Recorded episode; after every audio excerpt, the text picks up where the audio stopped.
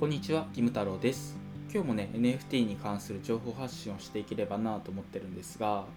えっと今回はね、NFT は価格を適正化できるというテーマで話していければなと思ってます。まあ、で NFT ってね一番最初に世の中に出始めた時って、まあ、クリエイターファーストだよというか、まあ、クリエイターがもっと利益を得られるようにできる仕組みだよみたいな感じで認知が広まったんですよで皆さんもねそれは知っていると思うしで僕もまあ勉強していてある程度は知ってたんですけどちょっとね今回その、まあ、世間世間というか、まあ、今世界でねどういう、まあ、時代背景があってそのせいでそのおかげで NFT がこれだけ注目されているみたいなそこのね背景の部分をねあの今日は深く話せればなと思っています。でやっぱりねそれをね調べてみることによってやっぱ NFT ってすごいなというか革新的だなってもっと深く思えるようになるかなと思います。で、まあ、そのね時代の背景っていうのが何かっていうとサブスクリプションなんですよ。まサブスクリプションが今世の中に出回っていてそのおかげで消費者はとても安くすごく安価に楽しいコンテンツを供給してもらえているっていうそういうところがあるのかなと思ってるんですよ。まあ、例えば Apple Music とかあるじゃないですか、まあ、Apple Music に月額数百円支払えば音楽聴き放題というか何千曲何万曲を、ま、たくさん聴けますよみたいな。なんかそういう感じのね今システムというかサービスがね出回ってるのかなと思ってるんですけどこれはまあ僕ら消費者からしたらとてもありがたいですよね。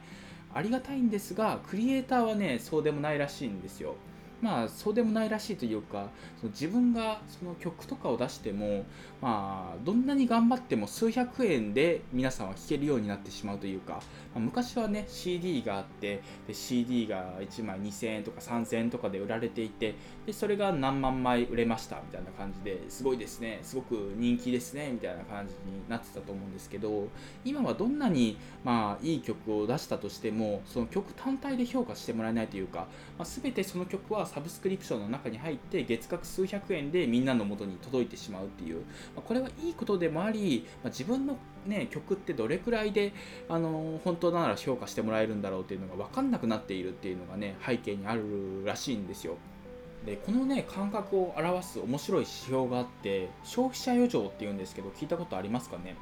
消費者余剰ってまどういうことかっていうと、まあ、例えば CD が今2000円で売られるとするじゃないですか。で2000円で売られてるけれどもファンからしたらその CD のファンからしたら、まあ、5000円でも1万円でもいいから買いたいよって思ってるわけですよその場合、まあ、1万円で売れるかもしれない CD を2000円で売っているっていう、まあ、8000円のね消費者余剰があるわけですよでこれがそのこういう消費者余剰の積み重ねが今想定で20兆円ぐらいあるんじゃないかって言われてるらしいんですよね。これすごいですよね。この消費者余剰っていうのが今サブスクとかね、まあ、そういうインターネットのねサービスによって結構この差が大きくなっているっていう話をね野村総研の人がしていて、まあ、確かになと思ったんですよね。だからやっぱりこのなんだろう、えーと、こういうね価格のズレというか本来ならばその1万円とかで売れてたものが2000円で売られているとかそういうのがね今世の中に多すぎてでそれを解決するのがね NFT なんじゃないかなっていうふうに思ってるんですよね。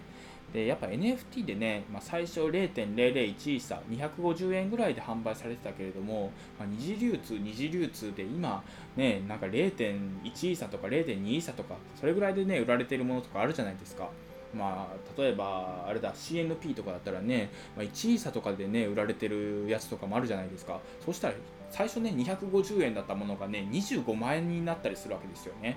半端じゃないですよね。ものすごい消費者余剰だなと思ってるんですけど、で、まあ、今までだったら、まあ、その CD とかでもね、2000円で売ったら終わりというか、それがね、その CD とかがね、そのブックオフとかで売られてたとしても、まあ、著作権料とかはクリエイターには入らなかったけれども、まあ、今であれば、NFT であれば、まあ、最初、まあ、2000円の NFT があったとして、ただ今だったらね、その、まあ、二次流通、二次流通で数万円になるとか、そういうことがあり得るわけですよ。で、クリエイターからしたしてもね、その自分の作品っていうのがね、まあ、数万円とか数十万円とか値上がりしてたら嬉しいじゃないですか。しかもその、まあ、二次流通してるもののロイヤリティ手数料っていうのが、まあ、自分にも入ってくるっていう、まあ、そういう仕組みがね NFT なら作れるっていう、まあ、これが画期的なシステムですよって言われてるんですよね。だからやっぱり NFT っていうのはねそのその作品の価格というかその作品のその本来の価値っていうのを明確にしてくれるというか、まあ、見せてくれるっていうのがねやっぱり面白いところだなと思ったというそういう話でした。というわけで今回は以上なんですが今回はね NFT は価格を適正化できるというテーマで話してきました。